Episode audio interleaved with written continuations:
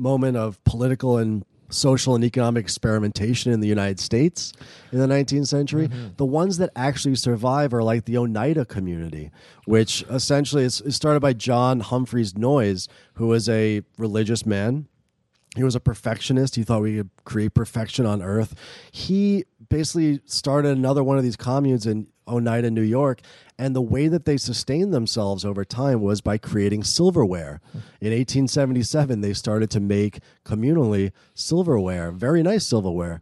And the only thing that's left of it that exists to this day is not a utopian socialist commune, but a corporation hmm. that makes silver and this is the way the the the kind of almost inevitable results of all of these communities that are based around production that's communal is they end up turning into capitalist enterprises and the only thing that's really left at the end of it is a profit making entity Yes. which is sad but you know this is the way things go Everything gets dissolved.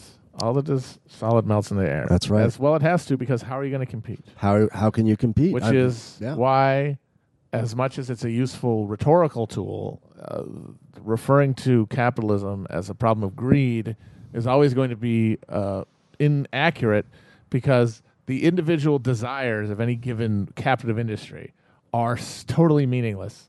If they decide to become if they decide that they're not greedy anymore right. they will be out uh, competitive comparative advantage just with someone who is willing to be that Yes. greedy not even on their own behalf but on the behalf of their shareholders And the sec- one of the secrets, one of the dark, dark secrets of this sort of advanced political economy and theory is that the capitalist is ultimately just as constrained Yes. by market forces Absolutely. and capitalist social relations as we are. Yeah. They might get more out of it, but they, like Matt said, they can't choose not to be greedy. They can't do a Robert Owens thing. Robert Owen ends up becoming fucking poor by the end of. He spends all his money on trying to be not greedy. Yeah. And then he's not a capitalist anymore. He's gone for the market. yeah yeah like uh you look at the uh the f- uh philanthropic endeavors of a lot of these hyper rich people and it really does feel like they're trying obviously to launder their reputation or their identity or something but there is a lot of them they there does seem that owenite spirit of reshaping things